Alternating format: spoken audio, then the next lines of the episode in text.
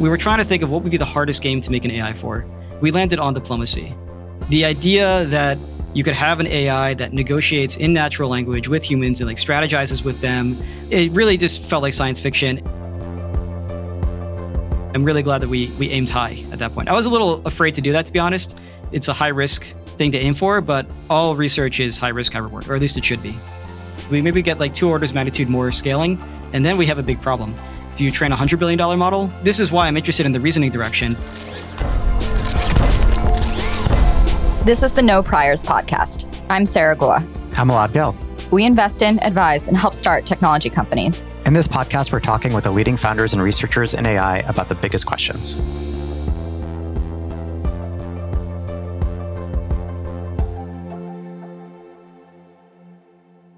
This week on the podcast, we're welcoming Noam Brown. Noam's a research scientist on the Meta Fundamental AI research team. Noam co created the first AIs to defeat top humans in two different types of poker. He also recently did an important project called Cicero. In this podcast, we'll dig into how this AI works, what makes for great AI research and engineering, and how AI games tie into AGI. Noam is considered one of the smartest engineers and researchers in AI. His work has deep implications for how humanity and AI co evolve. The new bot, Cicero, can lie, can scheme, it can read a human's intentions and build trust. Cicero demonstrates these skills by performing better than the average human at a classic game called Diplomacy. Noam, welcome to No Priors. No, thank you for having me. Yeah, thanks a lot for joining. So, you know, I think uh, in the world today, when a lot of people think about AI, they think about it as basically you put a you put a couple words into a prompt and then you get out an image, or you have ChatGPT summarize James Burnham's professional managerial class for you in a rhyming essay in the voice of a cat or something. And I think you've pushed in really interesting directions that are very different in some ways from what a lot of people have been focused on. And you've been more focused on game theoretic actors interacting with humans and with each other. And in parallel, you're kind of known as, as Sarah mentioned, as sort of one of these true 10x engineers and researchers pushing the boundaries on the in AI. And so I'm sort of curious, like what first sparked your interest in games and researching AI to defeat games like poker and diplomacy? Well, I think, you know, my journey is a bit non-traditional. I mean, I started out in finance actually. So towards the end of my undergrad career and also like after, right after undergrad, I worked in algorithmic trading for a couple of years. And I, I kind of realized that while it's it's fun and it's you know exciting, it's kind of like a game. You know, you got to score at the end of the day, which is how much money you made or lost. It's not really the most fulfilling thing that I would want to do with my life. And so I decided that I wanted to do research. And it wasn't really clear to me in what area. I was originally planning to do economics, actually. And so I went to the Federal Reserve. I worked there for two years. Honestly, I wanted to figure out how to structure financial markets better to encourage more pro social behavior. And so in the process, I, I became interested in, in, game theory. And I, I, thought I wanted to pursue a PhD like in economics, uh, focused on game theory. And two things happened. So first of all, I became a bit a bit jaded with the pace of progress in economics because if you come up with an idea, you, you have to get it passed through legislation, and it's a very long process. And computer science is much more exciting in that way because you can just build something. You don't really need permission to do it. And then the other thing I figured out was that a lot of the most exciting work in game theory was actually happening in computer science. It wasn't happening in economics. And so I applied for uh, grad schools with the intention of studying algorithmic game theory in a computer science department. And when I got to grad school, there was conveniently a professor that was looking for somebody to do research on AI for poker. And I thought this was like the perfect intersection of everything that I wanted to do. I was interested in game theory. I was interested in, you know, making something, interested in AI. I had played poker when I was in high school and college and, you know, never for high stakes, but always just kind of interested in the strategy of the game. I actually tried to make a, a poker bot when I was an undergrad and it, it, it did terribly, but it was a lot of fun. And so to be able to do that, you know, for research in grad school, I thought this was like the the perfect thing for me to work on. And also I felt like there, there was an opportunity here because it felt doable. And I kind of recognized that if you succeed in making an AI that can play poker, you're going to learn really valuable things along the way. And that could have like major implications for the future. That's really cool. And did you have a specific end goal of your work when you started it? Or was it just interest? In other words, some, you know, you talk to a lot of people in the field now and they say, oh, our end goal is AGI. And it's always been. And I think sometimes that's sort of invented later as sort of an interesting story for what they're doing. Did you view this as just doing primary research and it's just personal interest? Did you view it as like there's a path leading to agents that function on behalf of people, or, or was there some other sort of driving motivator? Well, so I started grad school in, in 2012, and it was a very different time in 2012. The idea of AGI was was really science fiction. There were some people that were serious about it, but but very few. The majority opinion was that AI was, if anything, it was kind of a dead field. I actually remember like emailing a professor and having this conversation where I was like, look, I'm really interested in AI, but I'm, I'm kind of worried to pursue a PhD in this because I get the impression that it's just a dead field and I'm not, I'm worried if I'll be able to get a job afterwards.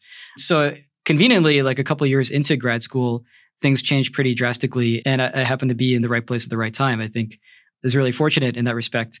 So the, the original intention wasn't to pursue AGI. The original intention was, you know, you learn interesting things about AI and game theory, and it, you, you, build slowly. And it was really only a, a couple years into grad school that it became clear that the pace of progress was was quite dramatic. Was there a specific moment that really drove that home for you? I know for some people they mentioned, oh, AlexNet came out, or oh, you know, some of the early GAN work felt like a wake up call. I'm just sort of curious if there's a specific technology or paper or something else that came out, or was it just kind of a continuum? I think it was a slow drip. I mean, I think for me, especially, it was the AlphaGo moment. You know, like when you see that, it's just very clear. I mean, AlexNet too. I mean, uh, before I started grad school, actually, I, I, took a computer vision class and they were talking about like, you know, SIFT and all this stuff. And then you get something like AlexNet and it just like throws all that out the window. And it's just like mind boggling how effective that could be. Noam, can you explain actually like why AlphaGo is so important and like just size of search space and how you might contrast that to previous games? Yeah, so a big milestone in AI was Deep Blue beating Garry Kasparov in chess in 1997, and that was that was a big deal. It's kind of downplayed today, I think, in like by a lot of machine learning researchers, but we learned a lot from that. We learned that scale really does work, and in that case, it wasn't scaling, you know, training and neural nets; it was scaling search. But the techniques that were used in Deep Blue they didn't work in a game like Go because the pattern matching was just not there. A big challenge in Go was figuring out like how do you even evaluate the state of a board? How do you tell who's winning? In chess, it's like difficult, but you can kind of write a function, but uh, you can handcraft a function to, to estimate that, right? Like you calculate, oh, each piece is worth this many points, and you add it together, and you can kind of get a sense of who's winning and who's losing. And in Go, that's just almost impossible to do by hand. It's essentially too big to do that it's too big, it's too subtle, it's just too complicated, and there's too much nuance. And if you asked, you know, the difference is also if you asked a human, you know, who's winning, they could tell you who's winning, but they couldn't tell you why. And so, you know, one of the things that people assumed was that you know humans are just better at pattern matching, and to have an AI come along and like demonstrate that it can do this pattern matching better than a human can, and even if it's in this constrained game, that was a big deal. And um, I think that was a wake up call to a lot of people, not not just me, but I think across the world. I remember as a former like Go nerd, just trying to understand the moves that AlphaGo made to try to figure out how to play better because it, it, was like a such a mind blowing moment. Yeah, and you know, if any if any of your listeners haven't seen the AlphaGo documentary, I highly recommend watching it. You can, I think it's on Netflix and uh, or YouTube, and you can see just how significant this was to to a lot of the world when you watch that. How did you end up choosing diplomacy as the next thing to work on after poker? there's obviously like a, a, wide space of a variety of different types of games. And so, what what drove your selection criteria there, and how did you think about choosing that as the the next sort of interesting research problem? So. Basically, what happened, we succeeded in poker. And when we were trying to pick the, the next direction, it became clear that AI was progressing very quickly like much quicker than I think a lot of people appreciated. And there were a lot of conversations about like what should the next benchmark be. A lot of people were throwing around these games like uh, Hanabi was one. Somebody was talking about like Werewolf or Settlers of Catan, these kinds of things. And I just felt like, you know, this was 2019, and in 2019 you had GPT-2 come out, which was just mind blowing, and then you also had DeepMind beating uh, grandmasters in StarCraft 2. You had OpenAI beating human experts in Dota 2. And that was just after like a couple of years of, uh, of work, of research and engineering. And to then like go to a game like Settlers of Catan, it just, it just felt like too easy. Like you could just take a team of five people, spend a year on that, and you'd have it cracked. And so we wanted to pick something that would be truly impressive, like that would require fundamentally new techniques in order to succeed, not just scaling up something that, that already exists. And we were trying to think of what would be the hardest game to make an AI for. And we landed on diplomacy. The idea that you could have an AI that negotiates in natural language with humans and like strategizes with them. It really just felt like science fiction. And even in 2019, knowing all the success that was happening in AI, it still felt like science fiction. And so that's why we aimed for it.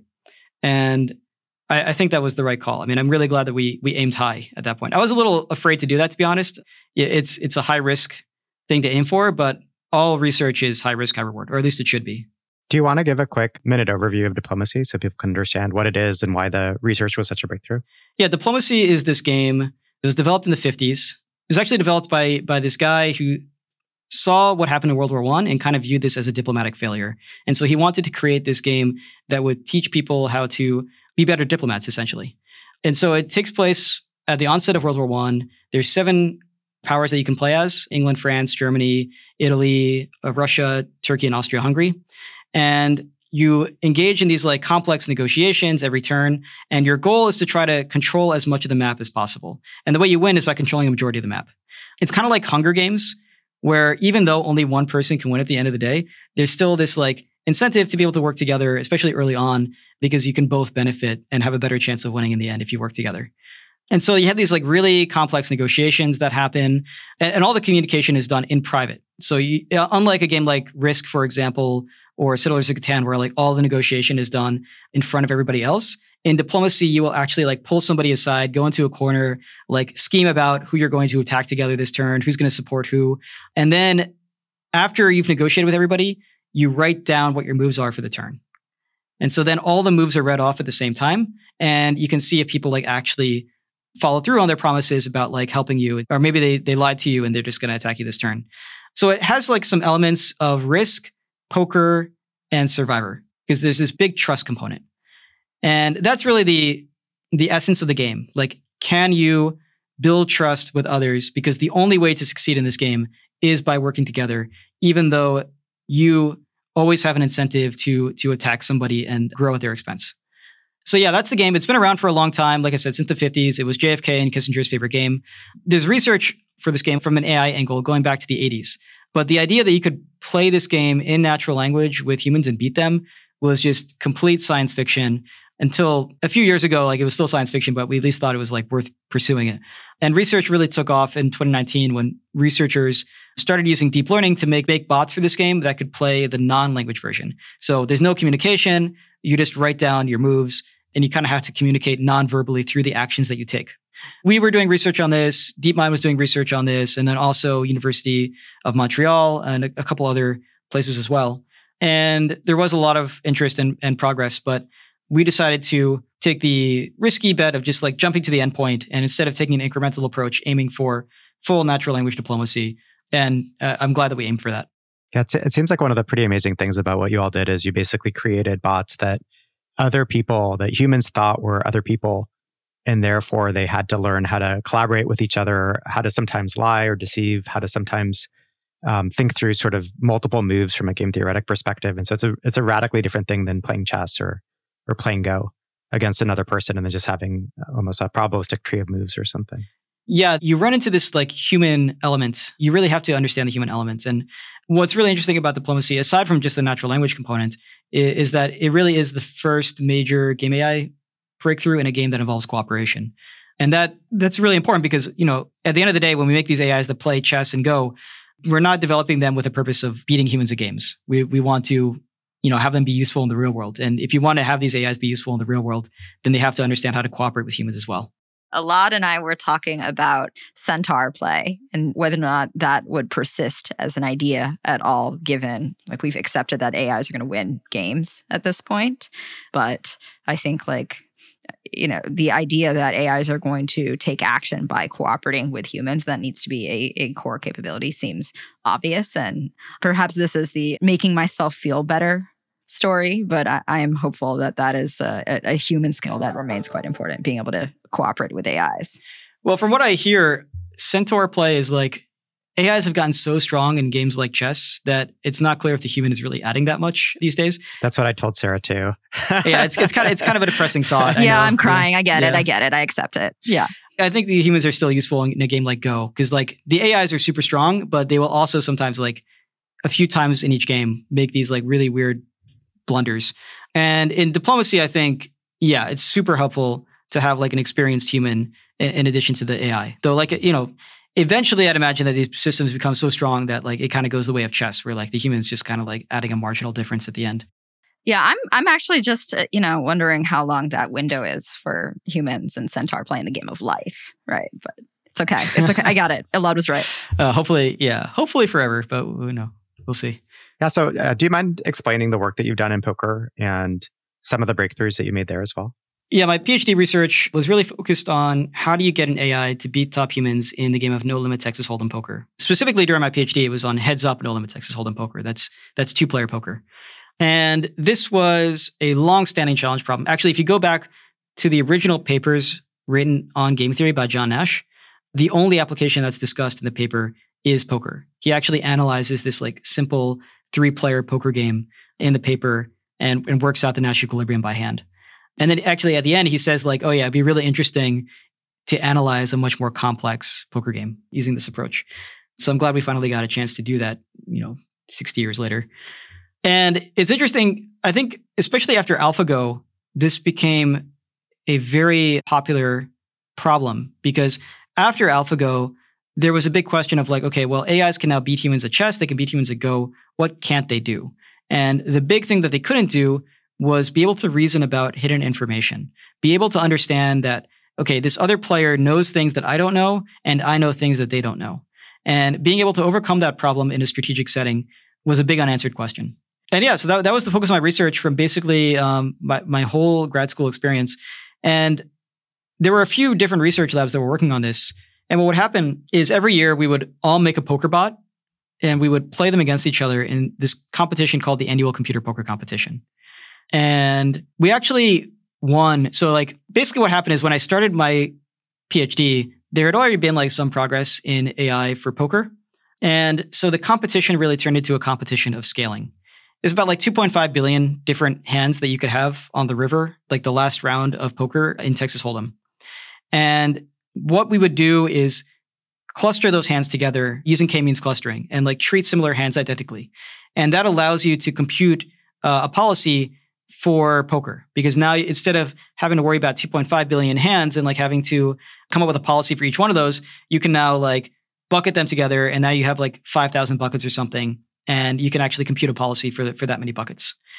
And so this was like before neural nets. That's why we were doing these like this k-means clustering thing instead of uh, deep neural nets. But you can kind of think of it as like the number of buckets that you have is kind of like the number of parameters that you have in your in your network. And so in grad school, it kind of turned into a, a competition of scaling how many buckets could you have in your bot? And first year was like 5,000 buckets. Then we got up to 30,000 buckets and then 90,000 buckets. Every year we would have these bigger and bigger models. We would train them for longer, parallelize them, and they would always beat the previous year's model. And in 2014, we actually won the annual computer poker competition. And after that, we decided to take our bot and play it against expert human players. And so this was the first what was called the Brains versus AI poker competition, where we invited like these four top heads up no limit Texas Hold'em poker pros, and we had them play 80,000 hands of poker against our bot. And the bot actually lost by a pretty sizable margin. And it occurred to me like during this competition that the way the humans were approaching the game was actually very different from how our bot was approaching it. So we would train our bot for like two months leading up to this competition, you know, on, on a thousand CPUs.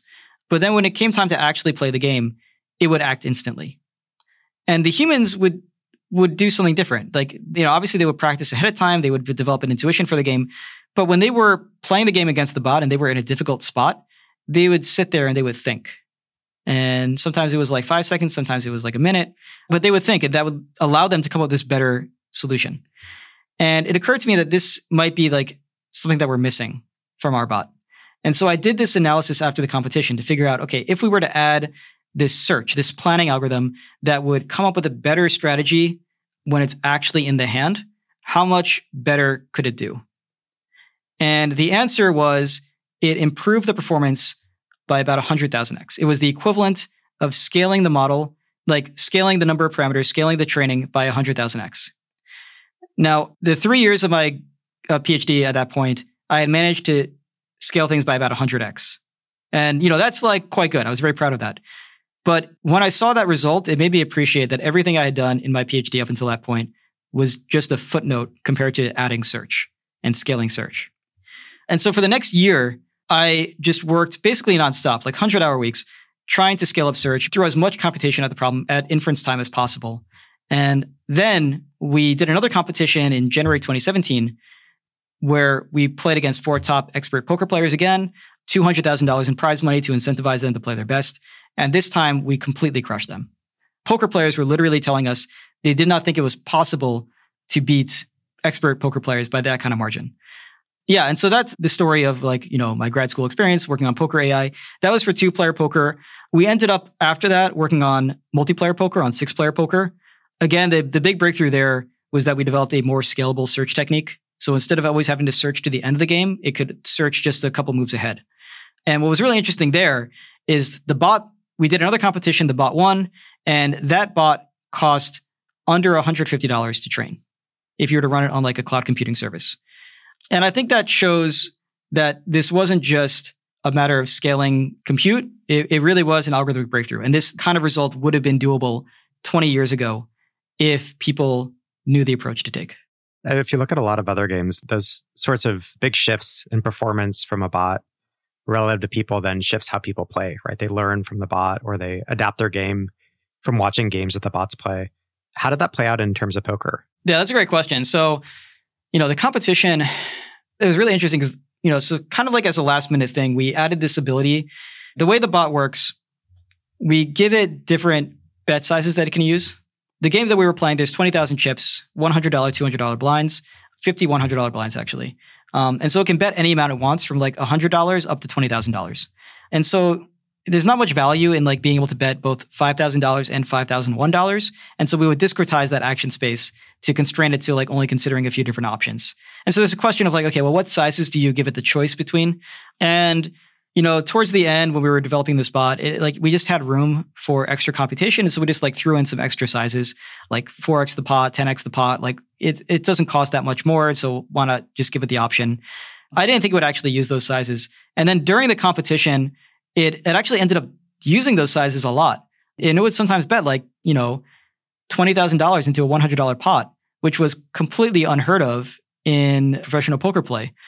And, you know, I was a little worried about this because I, I, thought it was a mistake at first. And I think the players that we were playing against also thought it was a mistake at first. But then they they found that they kept ending up in these like really tricky situations. And, you know, they would just really struggle with like whether to call or fold. And that's that's how you know you're playing good poker. If you see the other person like really struggling with the decision, that is a sign that you're doing something right.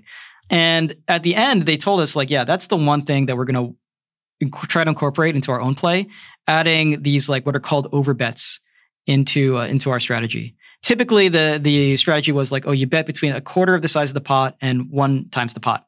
And now in professional poker play, it's actually really, I want to say common, but it's a part of the strategy to bet sometimes like 5x the pot, 10x the pot.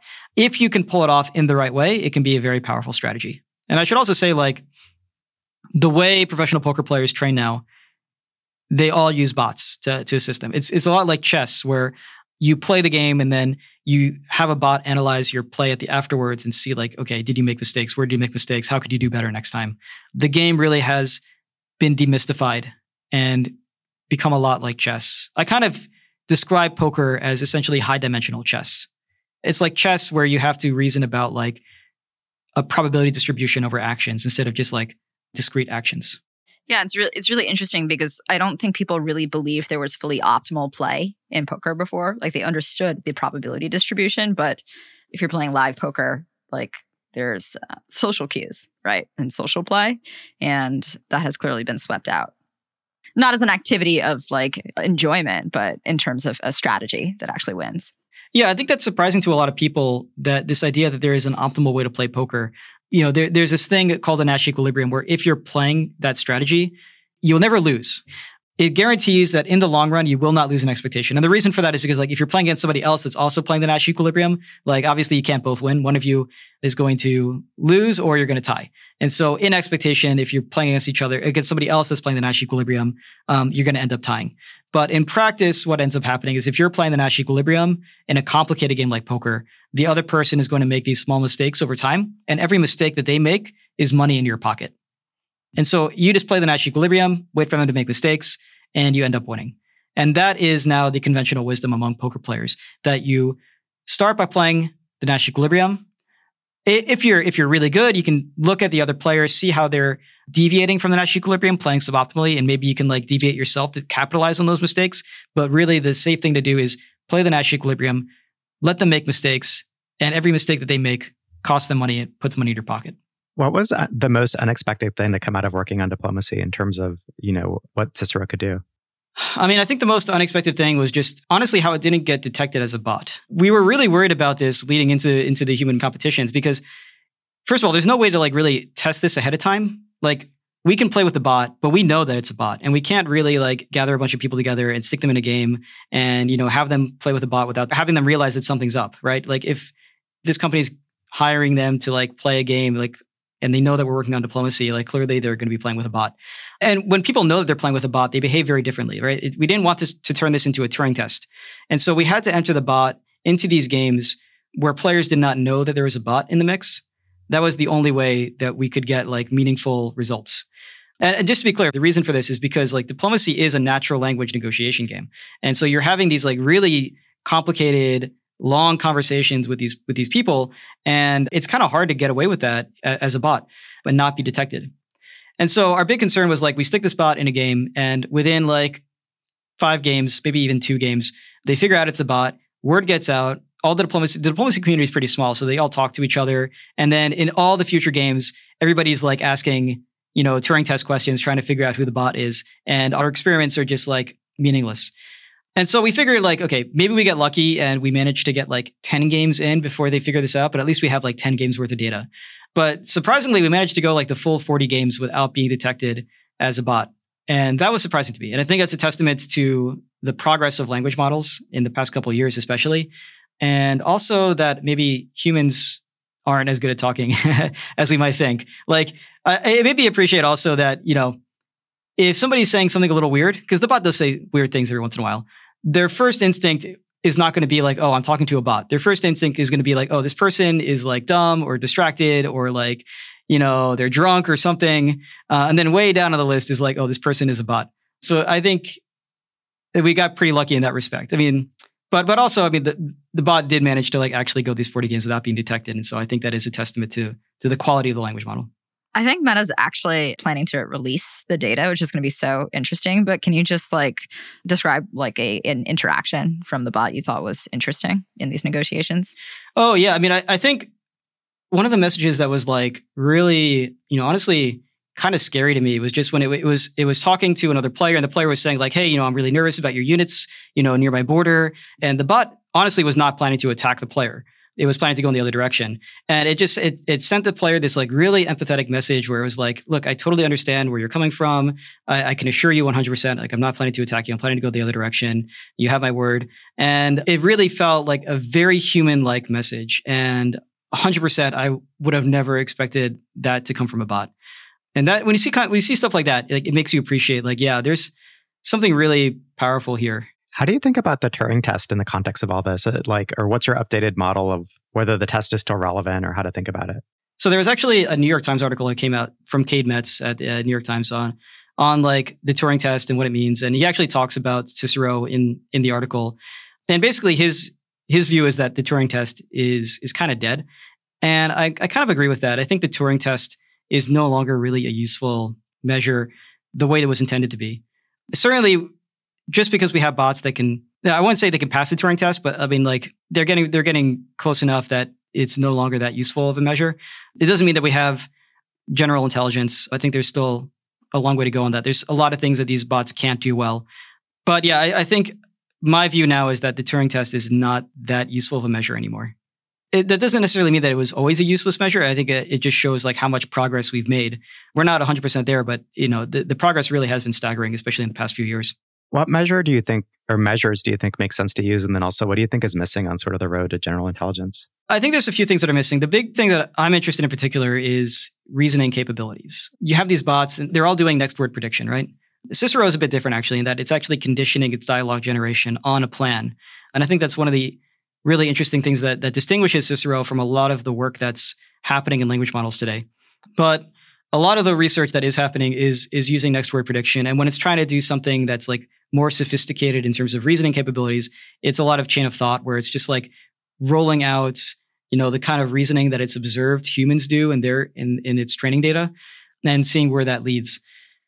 So I think there's a general recognition among AI researchers that this is a big weakness in the bots today, and that if we want truly general artificial general intelligence, then this uh, this needs to be addressed. Now, there's a big question about how to address it, and that's actually why I really like this direction because it's still an open question about how how to actually fix this problem.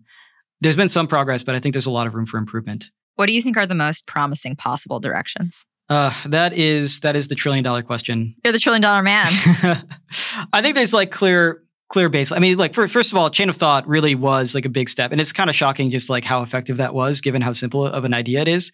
You know, you just I tell myself every day when I wake up now, let's think step by step. Yeah, yeah. So for those of you that don't know, it's just like you add to the prompts like, oh, let's think through, through this step by step, and then the the AI will like actually generate a a longer like thought process about how it reaches its conclusion, and then that actually leads to better conclusions. But you can you can kind of see that as like just rolling out the thought process that is observed in human data. And so there's a question of like, okay, well, instead of just rolling that out, could you actually improve it as it's going through each step? And so I think things like that, I mean, I'm kind of keeping it like very abstract because, you know, it's an important question. Also, I think there's not a clear answer yet. So I don't want to speculate too much. But I think that there is like room for improvement in, in this direction. What was the actual data set that was necessary in order for the training here? And uh, uh, maybe to take a step back, you know, I've been having a series of conversations with people about data and sort of like, when do we run out of data that's easily available? And when do we ha- have to start creating either large scale synthetic data or RLHF data or you know do you literally pay bounties to people just record themselves all day so you can start collecting interesting data off of them to do different things with over time right? As these models scale to a certain point where you know you've used up the internet and you start using up all the video content you start running out of stuff. I'm just sort of curious like how you thought about data in this context and what's necessary to really take things to the next level from a you know self-driven agent perspective like this. Yeah, it's not clear that data really is the the bottleneck on performance here. I've, and I've talked to AI researchers about this, and I think there isn't as much of a worry about this as, as people might think. Partly that's because there's a lot more data that's out there than people might realize and that people are using right now. And also, it's because I think there are going to be improvements to um, sample efficiency as the research progresses. And so I think we'll be able to, to stretch the data more. What do you think is the bottleneck? So I think the bottleneck is going to be scaling. I mean, so you look at at the models that exist today, like they probably cost fifty million dollars to train. You can probably easily 10x that. You know, I wouldn't be surprised if there's a five hundred million dollar model that's trained in the next year or two. You can maybe even go another order of magnitude and like train a five billion dollar model if you're like the U.S. government or something, or like a really big tech company. But what do you do beyond that? Do you train a hundred billion dollar model? You'll probably see some improvement, but at some point it just becomes like not realistic anymore. And so that's that's going to be the bottleneck. Like we maybe get like two orders of magnitude more scaling, and and then we have a big problem. And people are focused on like, okay, how do we how do we make this more efficient? How do we train this uh, cheaper, more parallelized? But you can only squeeze so much out of that. And I think we've we've squeezed a lot already. And this is why I'm interested in the reasoning direction because I think there's this whole other dimension that people are not scaling right now, which is the amount of compute at inference time you know, you can spend $50 million training this model um, ahead of time, like pre training this model. And then when it comes to actual inference, it costs like a penny. And, you know, what happens if instead of it returning an answer in a second, it returns an answer in like an hour or, or even five seconds or 10 seconds? You know, sometimes if people want to give a better, a better answer, they'll sit there and they'll think a bit. And that leads to a better outcome. And I think that that's one of the things that's missing from these models. So I, I, think that that's one of the ways to overcome the scaling challenge, and that's partly why I'm interested in working on that. Going back to related to what Elad said, diplomacy problems specifically didn't have like you know internet scale data right? It, as you mentioned, it's like a relatively small community. Can you talk about what you guys did in terms of self play and the data that actually was involved? So, diplomacy the problem was interesting because yes, there, there's actually not a ton of data out there. I mean, we had a relatively good data set about about fifty thousand games with dialogue. We did. This is from like web diplomacy. Yeah, this is from a, a site called webdiplomacy.net. It's been around for like almost 20 years where people play diplomacy casually on this site. We were very lucky to get this data set. I mean, honestly, I was scouring the internet trying to find like all the sites that have available data. And this was basically the only site that had a meaningful amount of data. Like there was another popular site, but they periodically deleted their data, which was, you know, just mind-boggling to me. It's just you're sitting on a gold mine here and you're just deleting it because it's taking up server space. I, I guess they didn't appreciate that like AI researchers will one day be interested in that. And then other sites just like refuse to hand over their data. And so I'm really glad that we managed to like work out a deal with webdiplomacy.net because otherwise uh, the project would have just never happened. Now that's about 50,000 games of diplomacy, about 13 million messages. And that is a good sized data set, but it's not, it's not enough to train a bot from scratch. Fortunately, we are, we're able to leverage like, you know, a wider data set from the internet. So you kind of like have a pre-trained language model and then you fine tune it on the diplomacy data and you get a bot that can actually communicate pretty well in the game of diplomacy. Now, that helps with the dialogue, but there's still a problem, which is that the strategy isn't going to be up to par. And that's partly because you can't do that well with just supervised learning. You can't learn like a really, really good strategy in these kinds of games just with supervised learning. And it's also because the, the people that are playing these games are not very good at the game. Like the most, most of the data set is from fairly weak players. You know, that's, that's just a reality. You have a, you have a bell curve. The actual strong players are like a relatively st- small fraction of any data set that you have. And I should say this is not limited to diplomacy. Like we also found in chess and Go, we actually ran this experiment. If you do just pure supervised learning on a giant data set of human chess and Go games, the bot that you get out from that is not an expert chess or Go player. Even if it's like conditioned to like behave like a chess grandmaster, it's not going to be able to match that kind of performance because it's it's not doing any planning. That's really what's missing.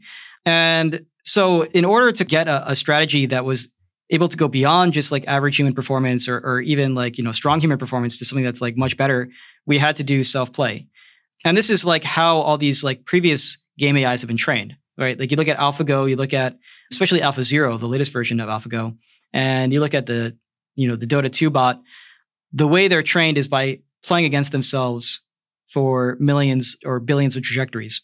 That's also how our poker bot was trained for two player and six player poker now, the difference is like when you go from those games to diplomacy, suddenly there's this cooperative aspect to the game. Like you can't just assume that everybody else is going to behave like a machine, like identically it's the way you're going to behave.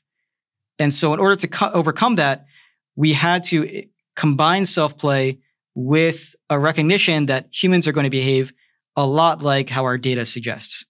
And so using the data set that we have, we're able to build up this model a rough model of how humans behave. And then we can improve on that using self play. And so we're, we're figuring out a good strategy, but basically a strategy that's compatible with how humans are playing the game. So to, to give some intuition for this, like, because it's not obvious why this changes when you go from a two player zero sum game like chess to a cooperative game like diplomacy. I mean, also, I should say, like, diplomacy is both cooperative and competitive, but there is a cooperative, a big cooperative component. Like, let's say you're trying to develop a bot that negotiates. If you train that bot from scratch with no human data, it's going to, it could learn to negotiate, but it could learn to negotiate in a language that's not English. It could learn to negotiate in some like gibberish robot language. And then when you stick it in a game with six humans, that's a negotiation task like diplomacy, it's not going to be able to communicate with them. And they're just going to all work with each other instead of with the bot. That same dynamic happens even in the strategy of the game, the moves in the game, the, the nonverbal communication aspect. The bot will develop these like norms and, and expectations around like what its ally should be doing this turn. Like, I'm going to support my ally into this territory because I'm expecting them to go into this territory. And I don't, I don't even have to talk to them about this because it's just so obvious that they should be doing this. But the humans have their own metagame where, like, oh, it's actually really obvious that I should be supporting you into this territory. And if you don't understand the human norms and conventions, then you're not going to be able to cooperate well with humans. And they're just going to not work with you and work with somebody else instead. So, so that's what we really had to overcome in Cicero. And we managed to do that by using the human data to build this model of how humans behave and then adding self-play on top of that as kind of like a modifier to, to the human data set. That actually has some really interesting implications, right? Like if you believe in the long term, we are going to have bots that take action in the real world interacting with humans and humans are perhaps not very good at optimal play in the game of life and you're interacting with them like it just brings home the point of how important reasoning could be versus learning pattern recognition. Yeah I, I think you're absolutely right that like this this matters a lot if you want to make ais that interact with humans in the real world right? Like if you have a car driving on the road a self-driving car you don't want it to assume that all the other drivers are machines that are going to act like perfectly optimally in every step every step of the way. Like you want the self-driving car to recognize that these other drivers are humans and humans make mistakes and somebody could like swerve into my lane and yeah and also like you know just like day-to-day interactions understanding like the nonverbal cues of humans and like what that means.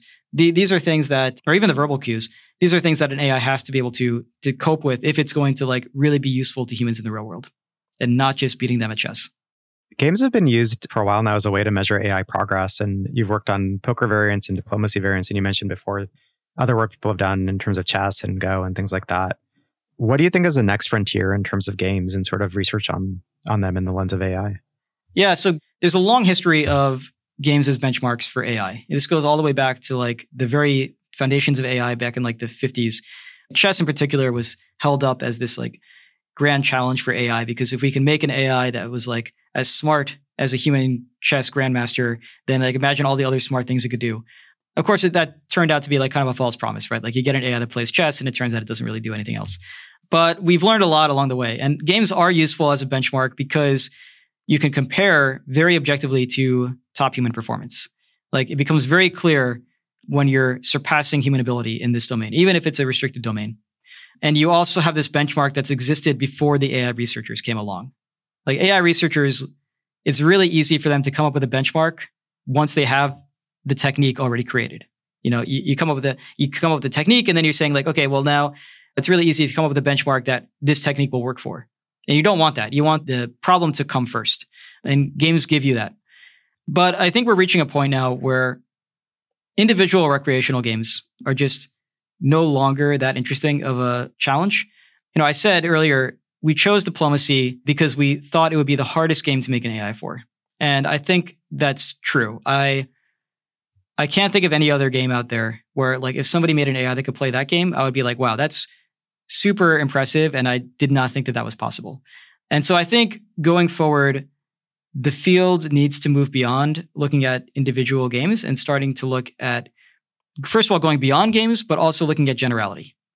The approach that we've used in diplomacy is very different from what we previously did in poker and what others have done in chess and Go and StarCraft. And now there's a question of like, okay, well, if we really want a general system, a general AI, can we have it play all of these games at a superhuman level? And also able to do things like you know image generation and uh, question answering and like all these tasks. And if we could accomplish that then that becomes incredibly impressive and so i think games will, will continue to serve as this benchmark but it's not instead of serving as a benchmark that the research kind of overfits to my hope is that it will serve as a benchmark that we use along other benchmarks outside of games like you know, image generation benchmarks and, and language Q&A benchmarks and these kinds of things. Given that the AI has already won in these restricted domains that are challenging in specific ways, like how do you think about the domains that are going to be human skill dominant? Like, are there going to be domains that like that? Well, certainly anything in the physical world, I mean, humans still dominate. I mean, when it comes to actually like, you know, manipulation tasks, these kinds of things, uh, robotics is really lagging behind. And I think I'm, I'm trying to avoid doing anything in the physical world for that reason. Software is just so much nicer to work with. I think reasoning there's still things that you can't that humans are are definitely better at even in restricted domains. You look at something like writing a novel. I don't think you can get an AI to output like the next Harry Potter just yet. That might not be that far off. Maybe it's like 5 years away or something, but I don't think it's it's happening just yet it's kind of scary that it's it, I'm really struggling to come up with domains where I'm like, oh yeah, uh, AI is not going to be able to surpass humans in this. yeah, I was about to say like uh, I feel like people often talk about areas where humans will always have an advantage just because they're humans they want to feel good about the future, versus because there's necessarily something that shouldn't be tractable from a at least sheer logical perspective, right? Yeah, uh, it, it, certainly is. I, I, mean, I think that the big advantage that humans have, and it's not clear when AI will surpass humans in this, is generality the ability to learn from a small number of samples, to be able to like, you know, be useful in across a wide variety of domains. But isn't that generality overstated? Because I, I feel like in the examples that you mentioned, you said everything from like image gen to diplomacy in like a single architecture or AI or something. And often it seems like, you know, if you look at the average person, if they're very good at one thing, they're usually not good at everything, right? And so I kind of feel like the bar that we're using in terms of generality for AI sometimes is higher than the bar we'd use for generality for people in some sense, or is that not a true statement? I think it's it's not just about generality. It's really about sample efficiency. Like, how many games does it take for a human to become a good chess player, or a good diplomacy player, or a good artist? The answer is orders of magnitude less than it takes for an AI. And that is going to pose a problem when you're in domains where there isn't much data. Now, that seems like a problem that could be overcome. It's I'm just saying that's a problem that hasn't been overcome yet, and I think that that's one of the clear advantages that humans have over AIs today. When do you think we'll see the emergence of AIs in financial or economic systems? And obviously, we have like algorithmic trading and other things like that. And then we have things like crypto, where you effectively have programmatic approaches to effectively money wrapped as code, right? And the ability to interact with those things in reasonably rich ways through smart contracts you know, do you think we're there's any sort of near term horizon of people experimenting with that, or just interesting research being done in terms of the actual interaction of a bot with a financial system? I think it's already being done. If you look at financial markets, I'm, I'm sure there's tons of trading powered by deep learning. I've actually talked to a lot of finance companies about this. I used to work in finance, and also like a lot of finance companies love poker, and so I, have given a few talks at like various places on AI for poker, and I've talked to a few places about like is reinforcement learning actually useful for financial markets for trading, and the answer I get is usually no. I think the major challenge with using things like reinforcement learning for trading is that it's a non-stationary environment. So you can have all this historical data but it's not a stationary system. And it's going to like the markets respond to world events these kinds of things. So you need a technique ideally that uh, really understands the world not just treating everything like a black box. Uh, but could that at all feed into what you were saying about spending more compute on inference versus training? In other words incorporating real-time signals at the point of decision making or did you mean something else by that in terms of model architecture that would enable you to update weights in certain ways or things like that over time well, I think it, I think it goes back to the sample efficiency problem that humans are pretty good at adapting to novel situations, and you run into these like novel situations pretty frequently in financial markets. Yeah, I, I think it's also a problem of of generality that you need to understand so much about the world to really succeed. Now that that said, I mean, I think that the AIs are successful in, in, in financial markets in like fairly limited ways. Uh, certainly, if you want to like break up big orders, these kinds of things. Also, I should say, like, I'm not an expert in this. Like, this this is kind of outdated knowledge from from me because I I'm sure like there's a lot of cutting edge stuff that's happening that people are not telling me about because it's making money. But I can tell you that this is like kind of the perspective as of like maybe five years ago. That I think that there's it's being used in limited ways, but I don't think it's it's fully replacing humans yet. Do you think we're going to get bots that negotiate with humans? Soon? Or I guess let me premise that is we are eventually going to get them. What do you think the timeline is or the use case? That seems doable. I think it depends on how constrained the domain is. I think if you were to look at constrained domains, uh, certain negotiation tasks, I think that AIs could probably do better than humans in that today. I mean, I'm trying to think of like specific examples, but things like, um, you know, if you wanted to negotiate over the price of a good, it could probably do better than a human in a lot of those in a lot of those situations. I think if there's things like salary negotiations, it might do better than humans at, at, that also. I think it depends on how much you need to know about the world. I think contract negotiations, for example, would still be difficult because there's so much subtlety, there's so much nuance to like every contract, and it's not going to replace like a professional negotiator for that kind of task just yet. But kind of the things that are more constrained don't require as much like outside knowledge about the world. I think AIs are probably up to the task already. So, a friend of mine who used to work with you says that one of the things you're really exceptional at is you tend to pick a neglected research domain with lots of promise. You commit to it long term, and then you become the best at it. And many people in the world kind of get attracted to shiny things instead and kind of distracted by you know whatever is in vogue but then it turns out to be less interesting research what are you thinking about working on next or what interests you as sort of the next wave of stuff to do i think the, the big thing i'm interested in is the reasoning problem and this is kind of motivated by my experience in this game space you look at things like AlphaZero, the latest version of AlphaGo, and like AlphaGo in particular is held up as this like this big milestone in deep learning. And to some extent it is. Like it was not doable without deep learning, but it wasn't deep learning alone that enabled that. If you take out the planning that's being done in AlphaGo and just use the raw policy network, the raw neural network, it's actually substantially below top human performance. And so we have with just like raw neural nets, we have all these things that are incredibly powerful, like, you know, chatbots, image generation software, but the raw neural net itself still can't play Go. It requires this extra planning algorithm on top of it to, to achieve top human performance. And that planning algorithm that's used in AlphaGo, Monte Carlo tree search, is very domain specific. I think people don't appreciate just how domain specific it is because it works in chess, it works in Go, and these have been like the classic domains that people have cared about for investigating these kinds of techniques. It doesn't work in poker, it doesn't work in diplomacy. I think because I've worked in those domains, I kind of like recognize that this is this is a major weakness uh, of these kinds of algorithms.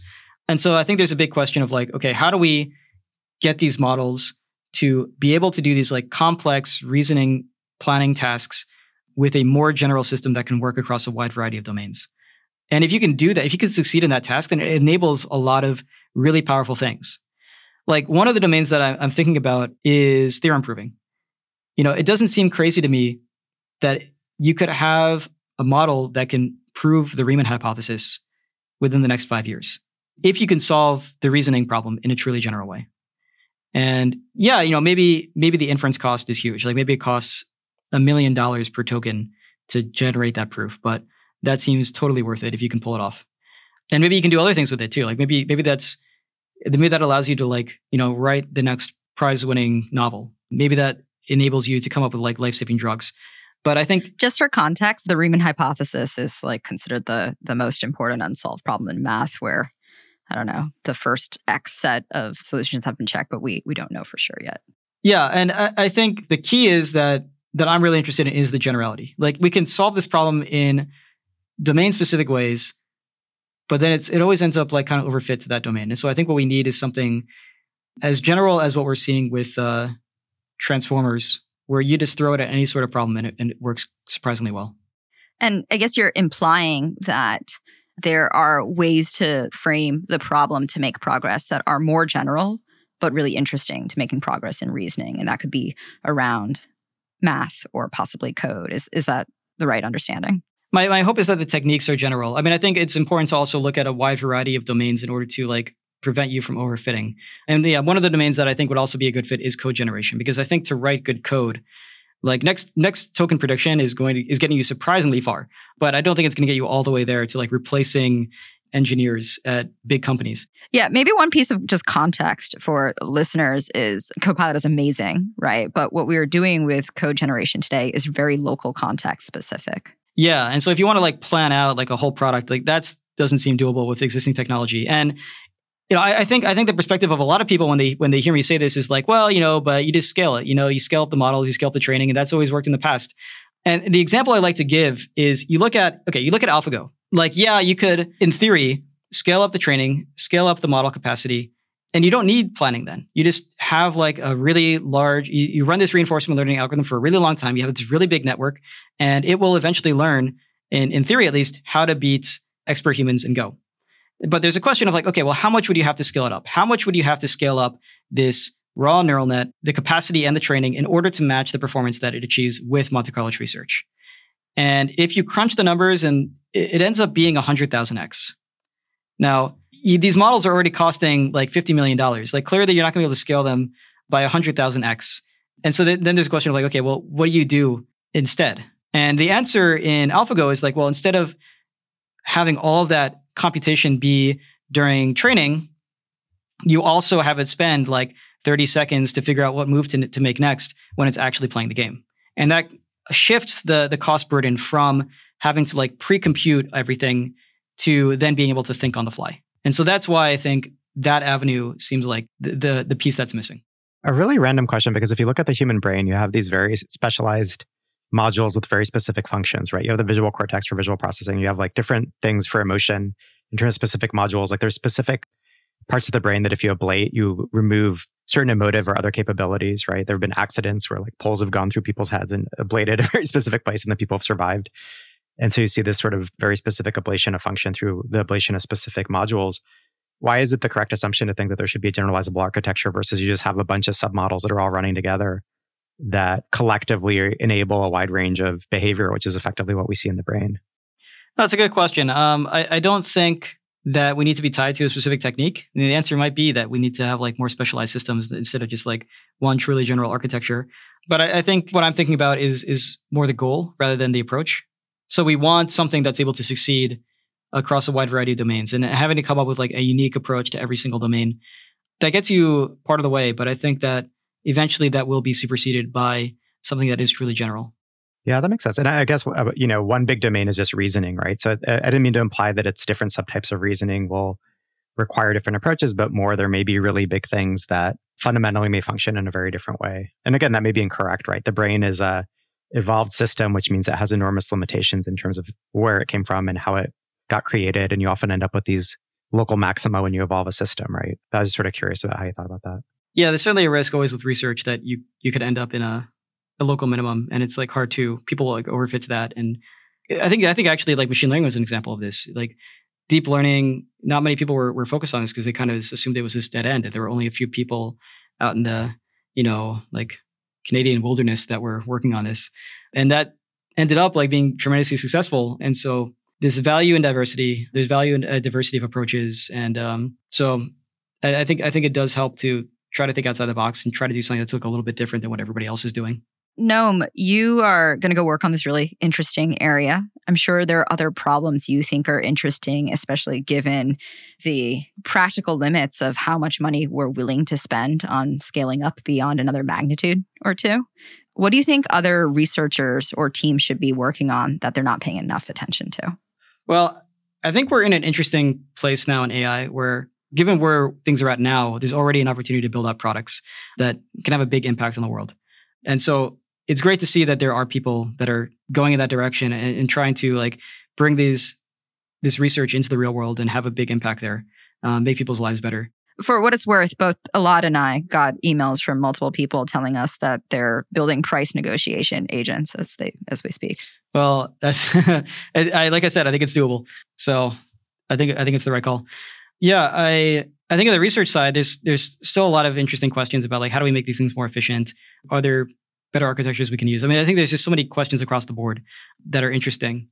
I think the the big thing I would I would recommend to researchers is not about like which area to focus on, but just like the style of research. I think there's a tendency to play it safe and not take big risks. And I think it's important to recognize that research is an inherently risky field. You know, there's a high probability that what you're working on is not going to be useful in the long term.